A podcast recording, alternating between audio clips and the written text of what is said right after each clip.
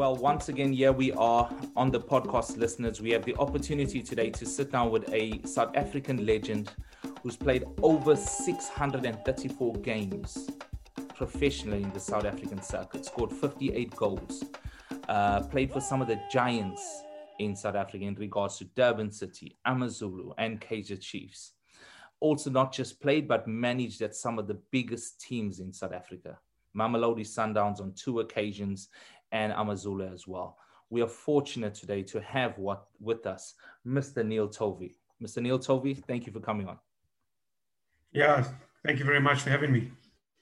Um, it's not every day that we get to talk to a legend, um, and, and, and I don't use the word loosely. Uh, but we want to very quickly just get into it.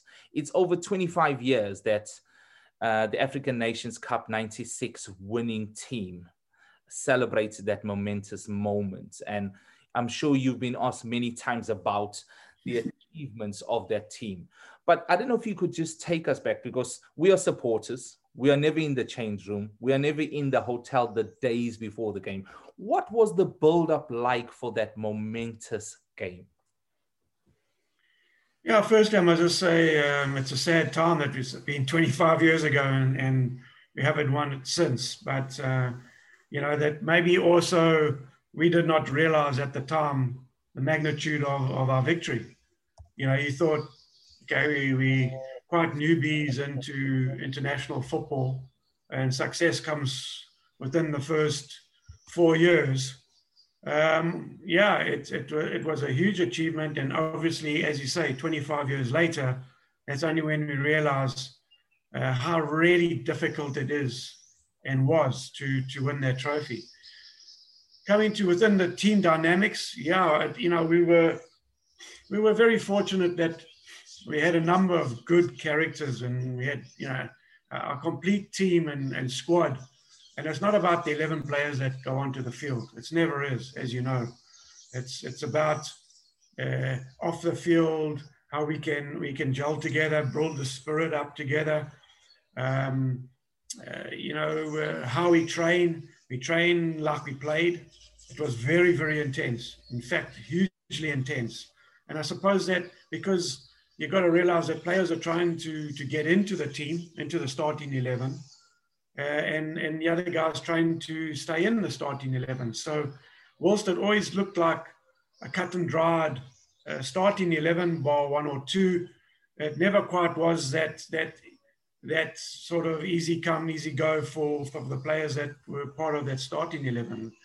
And uh, we had to keep our wits above us, about us, with regards to uh, to keeping our performances of, of the caliber that, that we knew we could the dynamics of the team, a lot of leaders, a lot of good, good individuals, uh, all round.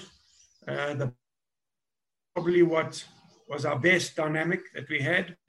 We had guys, we had tall guys, short guys, quick guys, quick thinking guys, all that you need in the makeup of, of, of a very, very successful team. And guys that could, if and when it wasn't quite going according to plan, could then adjust the game plan and, and do it on the field and not just look to uh, the dynamics of the, the coaching staff to, to try give an instruction. We, we were able to think on our feet. And I think that's one of the, the biggest attributes I think that team had, that we had a lot of players that could change the game at any given time. Neil, it's it's been a long time since I've seen you, maybe 10 years. I've got older. You still look amazing. I want to know the secrets to your um, to your um, you know fountain of youth. Um, but um, so deceiving. Eh? maybe there's a filter on Zoom, right? Um, but um, but Neil, um, jokes aside, it's great to see you. The last time I interviewed you, you were on the sidelines of uh, of Amazulu, uh, doing great oh. job as the coach, and I was at ENU, so it's been a long time. So it's good to see you, even though we're miles away. Um, but one of the things when we look at the AFCON success in 96 and, you know, South Africa, when we came out of apartheid, had so many highlights. You had the cricket thing, team doing great things on the field. You had the 95 um, Rugby World Cup winners. But I would argue the team of the people was the 1996 AFCON winners. There was a team that was uh, demographically very well represented of South Africa, on merit, performing on the field. Um, and you had a team that was loved by the people, and you had Nelson Mandela giving you his blessings everywhere you went. It was a little unfair who you played. What was it like having the 12th man and maybe Madiba's Magic being the 13th man for that tournament? Yeah, you need uh, those kind of, uh, what can I say, help, help uh, in every single way. Yeah, you know, the momentum, we were a team that was starting to gain momentum just prior to the tournament. It wasn't just in the tournament. We, we had played a Four Nations tournament, won that, played against Argentina, drew against Argentina, you know, which is no mean feat. Uh, drew with Germany nil nil. So we were gaining momentum already, uh, but hadn't really totally captured, uh, as you said, the, the, the every South African's sort of uh, uh, vision or, or, or, hadn't captured their their uh, their thought process about the team. And and then getting to know the team by the nicknames and you know the as as household names. And uh, and what that that that uh, sort of what was it six weeks four to six weeks uh, period that that was was enormous for the country. We we knew what and I was at the rugby cup final uh, when they won and saw what that did for for the nation. But then as you said it was only what did I say five percent ten percent of, of the real real feeling of, of the country, you know, and and that alone was was was enormous, and a goodwill goodwill at a at a very uh, uh, uh, timing was was was excellent, and we felt ourselves that we could even lift it more. Um, as you said, once uh, the, the the tournament got started and the momentum gained, then everybody in the country set up if you're a farmer in the northern Karoo, they were they were knowing about Bafana Bafana, and and and that's how it worked. And uh, you know, Neil was Neil even in Pietermaritzburg they knew about Bafana Bafana, and that place they know nothing. They know nothing. Yeah, yeah. So this, the Durban Maritzburg thing I tell you about again now. Oh uh, yeah, okay. right on the outskirts of Pietermaritzburg. Eh? Yeah, sure but the Madiba factor, the Madiba factor was was a huge factor. You know, um, at any given time, he'd give me a call, have a chat with me where he, where he could not visit the camp or visit one of our uh, attend one of our games. He he would give me a call most mornings. Uh, during the week, just just to chat and ask. What, what did he say to you, Neil? I mean, this is like the greatest statesman, arguably, that's ever lived, certainly in South Africa and you're getting phone calls from him. I want to know what he's telling you. Yeah, look, I mean, he, he was always down to earth. You know, whenever you you spoke to him, it, it wasn't always about the sudden sub- subject of football. I mean, he would ask me, you know, how's the family and how's things going first and soften it up. How's the team? Uh, as a team, you know, uh, don't put pressure on ourselves and, you know, just just relax and do what we're good at and and, and enjoy the the the momentum that that it was creating for the country and he was ever so thankful for because he obviously you know he was in his early days of, of democracy and um, he was ever so thankful for for this this kind of support and help that uh, that the government were getting from from the sporting codes. And he always reiterated you know that, that sport was always the the, the, uh, the his ability to ignite uh, the, the, the, the, the whole aspect about getting people to, to love one another and to accept one another and to see one another as not enemy. Uh, and, and he was always, always so, so grateful for that. And then obviously got onto the subject of the football, you know, if there was moments in the game and you know, Shoes' ability and Doc's ability and know, just just chat normally and but always, you know, uh, always there to chat. Always, always there to chat.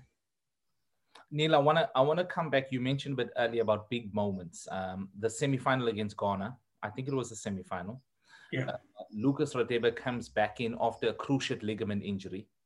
to play against at that time one of the most feared strikers in England, the the gargantuan Tony Yeboah, who was hitting yeah. goals left, right, and center, and not just goals, outstanding world class goals. Yeah. Uh, the nation was fearful of Lucas coming back from this injury, partnering yourself in defense. Mm. Uh, and then you guys go and put a display like that in that game. Honestly, shoes being world class. What can you remember about that game specifically? Yeah, look, I mean, at that stage, we we felt that it was probably going to be our cup final, um, in a sense that they were top top uh, uh, opposition. As you, I mean, you spoke about Tony Yeboah. You know, they had Abedi Pele, although thankfully he he was out for that match. You know, and they had a lot, a lot of top players with great ability to hurt us, and and but as you say, fortunately, you know, we had to we had to weather weather the storm, uh, the opening storm, because we knew that they're going to come at us and and uh, Lucas did that with with uh, utmost uh, dedication and and because you know when you got rivalry on the training field back home in England, the last thing you when you want to go back to your club and for your is for Tony to say, hey, we, we beat you, you know. So the bragging rights were so so important, and uh, so but as you say, from a display, it was complete. Um, there was one or two jittery moments, I think, in the first 10, 12, uh, 12 minutes. But other than that, when we after we scored the first goal, we were in total sort of control of where we wanted to be uh, in that match and nullifying their their their dangers from from the left side of defense coming and overlapping, which was which was important that we shifted Doc across to the right hand side so that uh, the, the left fullback would concentrate merely on Doc and forget about going forward. So there was a number of little small issues that that we that we tinkered with uh, in our game plan, and then obviously the goals were brilliant. I mean, uh, the one that hurt them the most was Shaun uh, Shaun's volley just after half time, and I think that sort of then we knew we were all set on the game. But uh, I mean, then there was I mean Shoes' goal. Uh, you know, unbelievable. And I also must, before I forget, I must also just pay tribute to uh, our, our, fallen guys, you know, Sizwe, uh, Shoes, and, and Philemon, you know. You know, uh, we've lost three, three real, real good friends and players of the highest caliber. And uh, so it wouldn't be fitting if I didn't remember them uh, whenever I talk about uh, our triumph. True legends of the game um, and the success of the national team at that time was built on their spines, if I could use that term. Uh, real, real influential players who went on not only to play well in in South Africa, but went into Europe, mm. Turkey, Bari, uh, uh, Spain. You know, I can still remember Sizwe Motaung man marking Ronaldo at the time, who was the child genius of the world and outmarking him a whole game. So yes, you, we can never forget these legends. Neil, I presume you know what Netflix is. Yeah. A couple of years ago, I was speaking to Lucas Radebe and I said, why haven't we made a documentary for Netflix on the 1996 team? One, mm-hmm. your journey was incredible. Two, you guys are all charismatic characters. Yeah. Three, we have to honor people while they are living, not yeah. when they're gone. and this is an opportunity to do that. And if I was able to get that Netflix documentary for you. What are one of the untold stories you'd be able to share on that? What is an anecdote um, that we might not know? It might be a superstitious moment in the change room or in camp. It might be a moment where yeah, I can I can tell you a story that that I had with Clive Barker. I've got a long history back with Clive, um, where where he's a very very superstitious coach. Not that he relies on it, but he he's a guy that that will if we want a match then you won't change the clothing. You you know you wear the same clothing for for the next match. You, you know you wouldn't deviate from it. And so you try to keep a routine that was going. So leading into the first match against Cameroon uh, in the tournament, we we had our we had our um, uh, pre-match well our breakfast that morning, coming into the into the pre-match, and um, and Clive had this uncanny knack of riding on his chair like like he was a school kid, you know, sitting back and riding on the chair. And and he was next to me. And and I said, No, Clive, you can't act like a school kid and you know, you're the coach of the team and you know, jokingly. And, and and said, You're the coach of the team, and you know, he says, Neil, man, it's just nerves, it's just nerves. So I said, Okay, well, we'll have to sort out your nerves, you know. And I picked up a spoon and I hit him on his back. so obviously he cringed. And then um, and the history is, is, then told that we won 3 0, you know. So now Clive being one of of extreme uh, routine and and didn't like ways to change. Came against Angola. He did the same thing. He came down and just, I don't think whether he thought about it or whatever, sat next to me and you know, talking and a couple of minutes later, he wrote on the back of his chair again, and I let him have it again with the spoon. You are cruel. and uh, he was cringing and that. So now he pick up six points against um, and, and, and, and qualified for the group stage now. So I don't know if his thinking was that oh, you're not going to catch me again uh, against Egypt. And, and as you know, we lost to Egypt. So so he had to bite the bullet for the next couple of games where I hit his I hit his balls harder and the balls became bluer and bluer and bluer. On the tournament. So, but he accepted it for, for the pain for the gain, for no pain for the for the gain. Yeah. Brilliant, brilliant. I think honestly, if there was ever anybody who captured um, a documentary on that, I think it would be fascinating, yeah. not just for people in the country, but around the world, because it was such an interesting time where we were in South Africa in that moment. I'll probably, in Clive's age now, I'll probably kill him. well, yeah, well, listen. But, you know, uh, just moving on, and you, have spoken about history, expectation, uh, success. Let's look at our current Bafana setup at the moment, Neil. What is, in your opinion, the problem that we are falling so far off being successful on a similar level? I think you tipped you touched on it a little bit early earlier, where you mentioned all those players playing in Serie A, um, you know this, uh, this the Spanish league, the English Premiership. You know we had a number of players playing overseas in top leagues, top teams, and playing their trade even if it was in in in in, in Sweden, Norway, wherever, uh, in the states, in in the championship, if you can term it in, in, in England as well, um, and you can't take away that competition level that they were that they were achieving week in week out. Uh, given the fact that I believe also the competition level now in a premiership here local was also higher then.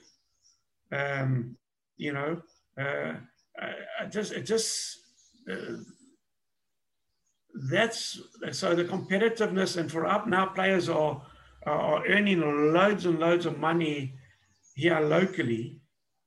And and rightly so. I'm not saying that that it's not right to do that. Uh, i mean it, it's it's good. It's good where the game's gone like that.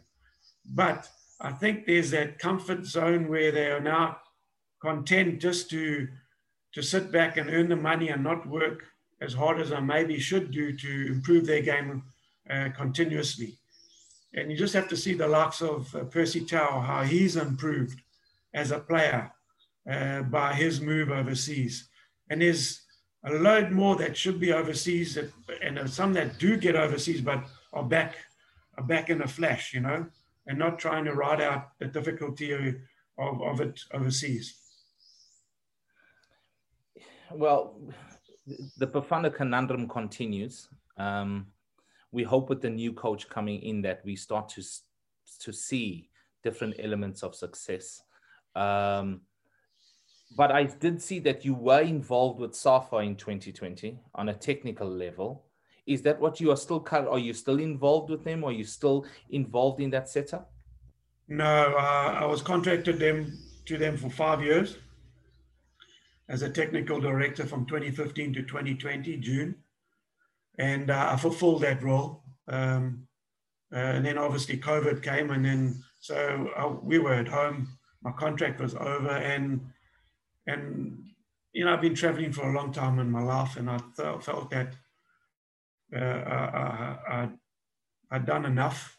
Um, organization is going through challenging times uh, caused by COVID and by other factors, outside factors, in terms of getting sponsorship and and, and stuff like that. So the programs that I had set up uh, uh, in 2018 and or 2018, 2019, and 1920 uh, for the technical directors to be placed in, in, each province, which I had done. And then that was disbanded. Uh, so, you know, those those were crucial elements to say that, look, you know, uh, if I do something, I do it correctly, I do it properly. And I don't think SAFA, in my eyes, could have maintained the level of where we wanted to go. It was just ticking over, just starting nicely. Um, yes, a lot of people would say that this wasn't done, that wasn't done. They didn't really know the background behind it, where the platforms that we had set up in all the different areas.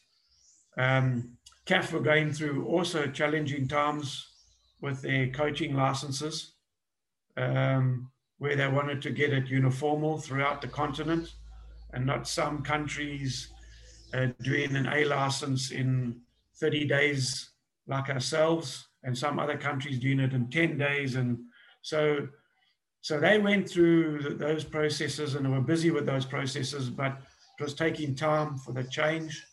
But I think it, it will come for the better eventually streamlining it, putting it on on one database. So that'll come. So, but there was it was being delayed and delayed. So, but anyway, it wasn't because of the hardships there. It was just I felt that it was now time to come back to Durban, and uh, I've been traveling forty odd years every single week, week in week out, and I thought it was time now just to come back and have a sabbatical. Hi, Neil. When you look at Kaizer Chiefs, I mean, this is arguably the most powerful football brand on the African continent. You see yeah. people wearing jerseys all over the world. Um, similarly to Al Ahly, another great brand, Zamalek from, um, from Egypt. And I look at the way that we've seen some of the top clubs run around the world. And the Motaungs have obviously synonymous with, with Kaizer Chiefs. Um, do you think that the current leadership model that Kaizer Chiefs have in place is in line with perhaps uh, with some of the best clubs and how they're run on the continent and around the world? Is that family structure behind it still the best way to go, or would it be better maybe having a more distanced approach and having other people make the, the football decisions? Yeah, I think it's it's a it's a catch twenty two situation where the family really, really loves the, the brand, loves the team.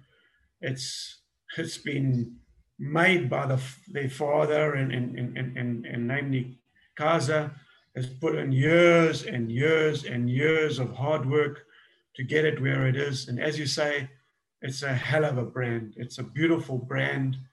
Um, coming back to your, your question, I think that football should be left to football people.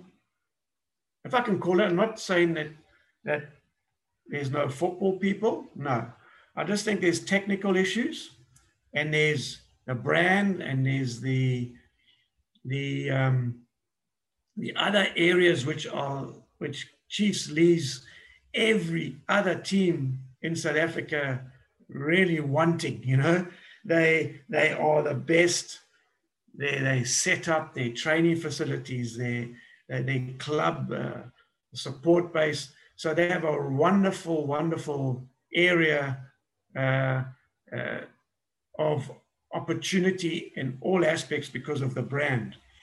I just think, and it's, I think it's told a story, and I wouldn't be saying anything out of tune, and I'm not saying it in a derogatory uh, that the results of the last six years have said it for themselves. You know, I think a freshen up of technical surroundings is needed for, for Chiefs to, to now gain momentum again, you know, and get the support where it's needed. Because if you get that Chiefs juggernaut back on track, winning games week in, week out, just whew, where can that club B. I mean, it's up there with the Manchester Cities, the, the Man Uniteds, the Liverpools, the Real Madrids, the Barcelonas in terms of of of, of, a, of a club nature, you know, and is rivaled by no one in, in South Africa. Absolutely no one, even Sundowns. Sundowns have got a lot to learn uh, with regards to to Chiefs and, and how they've done things. Although Patrice has really, really given them the momentum and given them ability to to progress technically. And that that might be an opportunity to see where you look at the two different models where Patrice has definitely got his his technical areas uh, spot on with the support systems and the technical areas. And I think that's, if anything, that's where Chiefs uh, uh, needs as well. But there's definitely a role for the whole family because they are passionate, they are loving, they love the brand, they love the club. It just needs to be done in the right percentages. So I've got a Chiefs jersey, number 20, as Neil would know, the Freeze family, number 20. So I wore to training the one day at my over 45s uh, team that I trained with. And, 20 uh, years ago. well said, Neil. You know the man's laughing. and uh, one of the guys says to me, because I'm here in Essex, one of the guys says to me, Oh, so you also follow the band Kaiser Chiefs? Honestly, I had to. Uh, I said, mate, before it was a band, it was a team. Oh, I've never heard of them. Get an education, son. I, I was embarrassed. Should have started singing. I was just embarrassed, I tell you. Sorry, yeah. Zach, go ahead. No, no, no, it's all good. It's all good. Um, Neil, we, we spoke to Matthew Booth on this podcast um, earlier this year. And um, one of the things he was saying to us was that – Sundowns really started to achieve success on the field when they left Pitso Mosimane to start to make the decisions, where Patrice became more hands off and empowered his his coaches, empowered his technical team, and you know the dynasty speaks for itself of, of, of what they've built. Um, if you were given the dream job of um, looking after Kaizer Chiefs and making those decisions and bringing in your own, you know, director of football, coaches, um, etc. If I gave you that role, who would you who would you bring in? Who would you look to? Would it be international? Would it be local? Um, would it be a combination? I'm, I'm interested to see how you would think about building it. And maybe if you don't want to name names, you can name the type of skill sets you'd be looking for. Yeah, I think I think they started that, and I think they've realized that. So what I was talking about a little bit earlier, they brought in uh, brought in Molefi Ntseki as their as the so-called technical director of the club. Um, uh, so I'm sure Molefi will will look at all those different aspects of, and one of them has got to be their scouting their scouting network. Uh, is you know before chiefs from the whole all over the country, and you think where did he come from? And, and that's just from word of mouth in the different areas. And suddenly that, that player was a chief and say, geez, where did he come from? And he becomes a star. So I think there's one area where where Sundowns have been so, so effective is they they've got guys in all the in all the regions and and and and, and provinces that are looking at players constantly in an every single weekend and and getting reference and not just looking at them once or twice. They they spend a lot of money in that scouting regime, and I think you can use a lot of the ex Chiefs players to do that because then the players, Kaizer Chiefs player will will know what type of player is is required and needed, you know, and and that'll also help with the with with the legends of Chiefs. You know, so that's one area that I believe can can really really get them through because I think it's difficult to say, oh, you need another assistant coach or this or whatever, because those areas they've got they've got good people. Undoubtedly now it comes down to the player. Which player are they recruiting? How are they recruiting? So that for that for me would be the biggest change I would implement in, in Chiefs. Uh, the, the, the junior setup is very, very, very good. Although I would then get a lot of those coaches, take them overseas to other other clubs. Man City have a wonderful youth uh, youth um, setup. You know, just not only from the setup, Sorry. but how they do their their coaches, the coaching situation, um, and a lot of those clubs overseas, and and you know, and and and see how they do it, and what skills they are now adding to it. Although as you say, Man United, uh, Man City are, are, are very big buyers, but they still have those uh, the, the young youngsters coming through every now and again. So they've got a wonderful setup, which you'll see a lot more youngsters coming through in the future. One last question from me, uh, Neil, and I'm sure Courtney will come in. Uh, but I noticed you said nobody rivals Kaizer Chiefs. You referenced Sundowns. You didn't mention the other um, Soweto Giants. Um, do you think the Orlando Pirates brand is one that is probably second to Chiefs, or do you think Sundowns have surpassed them now? Yeah, they are. Um, obviously, Pirates is a huge brand. You know, I was talking a lot in the case from a technical perspective as well, and I think Pirates have to do the same what Chiefs have done, because Sundowns is leaving Pirates and Chiefs standing in terms of their, their technical performance. You know, on the field, and and and I think that's that's both those clubs have to say, okay, let's look back and say, why aren't we we winning more trophies? Uh, why is Sundowns winning all the trophies? And and because obviously the brands are surpass, surpass Sundowns brand by leaps and bounds. Both of them do. So yeah, it's uh, the technical performance. And once you get a technical performance, then that even makes your brand even grow uh, exponentially. Neil, I've just, uh, my question just actually comes off something you said a bit earlier. You said in management, um, this is what I would be doing, this is how I would be empowering the team at the moment. Um, I just, I just feel that then you become a loss especially to a team like Chiefs that needs this direction. Now, you have mentioned a bit about management. Are you not looking to go back into it, or, or are you thinking you're going to take a sabbatical and then give it a go a bit later on? What are your thoughts, may I ask? Well, at this moment, um, I'm enjoying the, the, the laugh I have at the moment. Uh, you, you, can never say I'm going to be lost to, to football. Um, uh, I have spoken to, to Amazulu because obviously I live in Durban. Uh, and what Kaizer Chiefs have done with their village uh, and their technical center, I would love to do for, for Amazulu, and they've shown interest. So at this moment, I'm just waiting for them to come back to me if they're serious enough with it. Because if I'm not going to do it, I'm going to do it properly. I'm not going to give any second measures.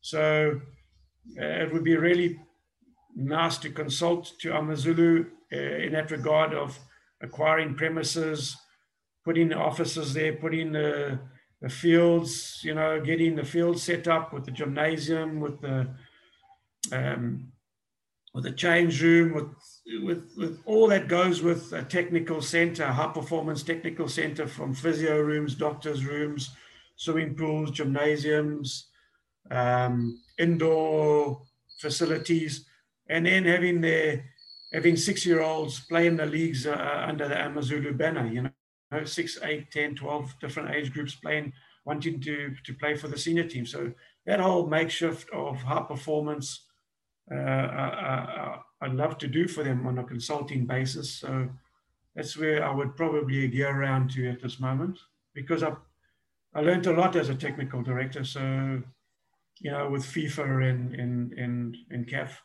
So uh, I sort of feel I'm in that sort of looking. In, I'm in that top. Just um, and and something that, as we know as Italians, the the lure of uh, the Joburg teams, and we can't lose our talent. So I think that setup and where you'd like to go would really be beneficial because we start to keep our local talent in the province, which then strengthens our current teams like uh, Amazulu, the Golden Arrows, that they are to be better. So I really hope you get the go ahead with that. Well, Mr. Neil Tovey, we just want to say thank you very much today for taking the time to sit down with us. Uh, with your patience, your time, your memories that you shared during your legendary career. We are just very, very grateful. Thank you very much. Yeah, thank you, guys. Thank you. Yes, thank you, Neil. Thank you.